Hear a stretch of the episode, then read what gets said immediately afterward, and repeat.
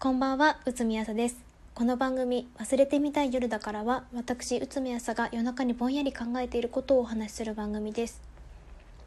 と言いながら、今夜はもう完全に忘れたくない夜でしたね。バレーボール日本代表の最終戦 ブイエス カナダ、優秀の美フルセットで勝ちましたね。なんかだいよんセット取られちゃった時は魂も一緒に取られちゃうかと思いましたけど、最終セットの西田選手のサーブ、あれ何本連続で点数取ったんですかね。もう主人公じゃん。何あのじゅうきゅうさい、どんなじゅうきゅうねんを送ったらこんなじゅうきゅうさいが生まれるの。あと素人目にすごいなって思ったのが柳田選手、例によって配球知識でバックアタックすげーって思いながら見てたんですけど、なんかもう実際に人間が繰り出してるの見るとすごいですね。滅びのバーストストリームって感じでした。偏差値さんみたいなコメントですけど、テレビ観戦すっごく楽しかったんですけど、バレーボールって生で見たら多分何が起きてるか全然わかんないんだろうなとも思いました。テレビのリプレイでギリギリわかるレベルの速度というか、人類が空中から繰り出せるギリギリの速さというか、あの速度に反応できる人類っているんだって感じでした。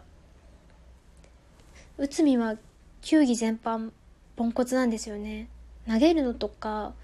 サーブを打つのとか、能動的な動きは練習すれば多少は良くなるんですけど、避けるのとかラケットに当てるとかレシーブをするとか、受動的な動きは基本全部無理ですね。特に苦手なのが卓球とサッカーで、卓球に関しては普通はテニス経験あったら体育とかで結構強い方になると思うんですけど、うつみは超絶弱かったですね。誰にでも負けてました。一回体育の時にどこまでハンデつけたらうつみは勝てるのかってなって、引き手じゃない方で対戦してもらっても負けて、最終的にしゃもじ相手に戦ったんですけど、それでも負けましたね。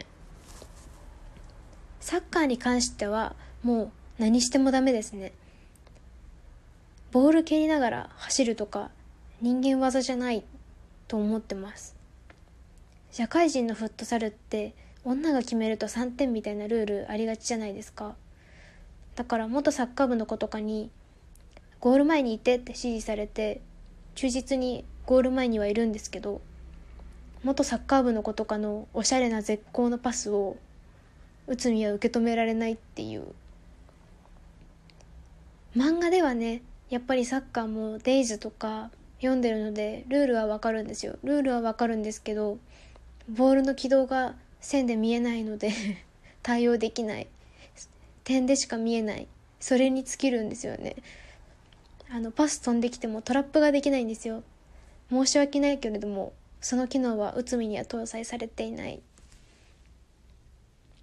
まあそんなこんなで話は大いに脱線しましたが、うつみは球技ができる人を全面的に尊敬しています。だからバレーボール日本代表も今回めっちゃリスペクト。超絶にわかファンですが、リアルタイムで観戦できてすごく楽しかったです。なんか怒涛のスポーツウィークで番組の趣旨が